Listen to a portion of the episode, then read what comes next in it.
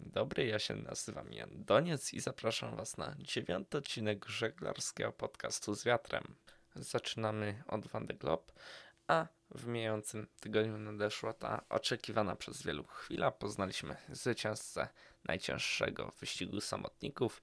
Nie była to jednak standardowa edycja tych zawodów, ponieważ o losach zwycięstwa nie przesądziły jak dotąd wyniki Line Honors, a rezultaty czasowe po odliczeniu bonifikat, które zostały przyznane za udział w listopadowej akcji ratunkowej Kevina Escoffie na jachcie PRB, który zatonął.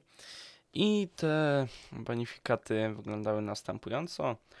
Była 6-godzinna rekompensata, jaką otrzymał Boris Herrmann. 10 godzin i 15 minut bonifikaty czasowej otrzymał Yannick Bestaven oraz 16 godzin i 15 minut zostało odjęte od czasu Jeana Le Cama. Bonifikaty również otrzymał Sebastian Simon, który zdecydował się wycofać z wyścigu po uszkodzeniach swojego jachtu. Ale do rzeczy.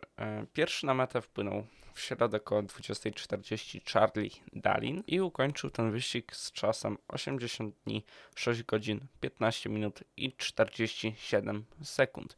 Zanim na mecie pojawił się Louis Barton z czasem 80 dni, 10 godzin, 25 minut i 12 sekund.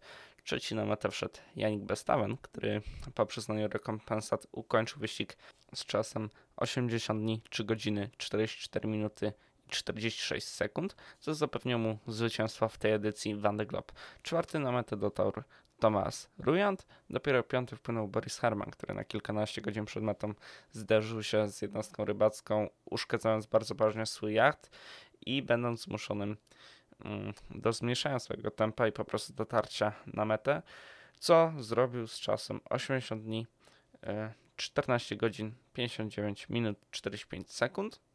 6 i 7 miejsce należało kolejno do utytułowanego żeglarza z niepełnosprawnością Damiana Seguin oraz Giancarlo Pedote, a ostatnim żeglarzem z bonifikatami na mecie był wspomniany wcześniej Jean Le Cam, który po odjęciu od jego czasu 16 godzin i 15 minut ukończył te regaty z czasem 80 dni, 13 godzin, 44 minuty i 55 sekund. I teraz już ostatecznie finalna klasyfikacja wygląda tak. Wygrał Yannick Bestaven, drugie miejsce zajął debiutujący Charlie Dallin, trzecie przypadło Louisowi Bartonowi, tuż za podium uplasował się legendarny Jean Le Cam, piąty ukończył Boris Herrmann, któremu strasznie współczuję, ale cieszę się, że i tak był w stanie ukończyć te regaty.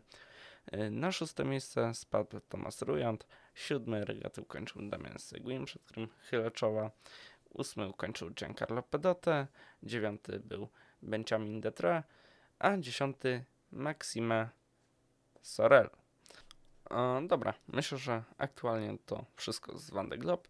Dodam jeszcze, że po 11 miejsce zmierza pewnie Armel Tripon, który przewidywany jest na mecie za kilkanaście godzin.